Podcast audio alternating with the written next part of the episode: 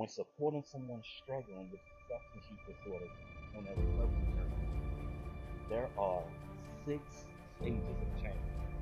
The first stage is the pre-contemplative stage of change. It's when that person feels like they don't have a problem and they don't have the insight to how that problem may not only impact them, but impact the other folks too. The second stage is the contemplative stage of change.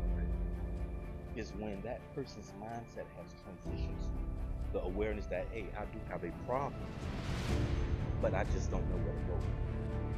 Stuck. The third stage is preparation stage, right? When the person struggling with the substance use they say, look, I've been on this journey I know what's going on, I know what's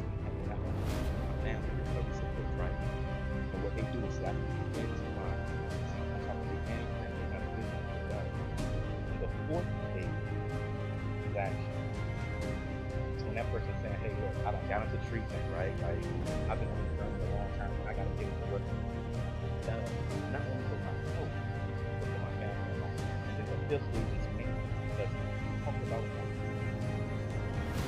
On a journey, you have to make sure you maintain that the emotional, the resilience that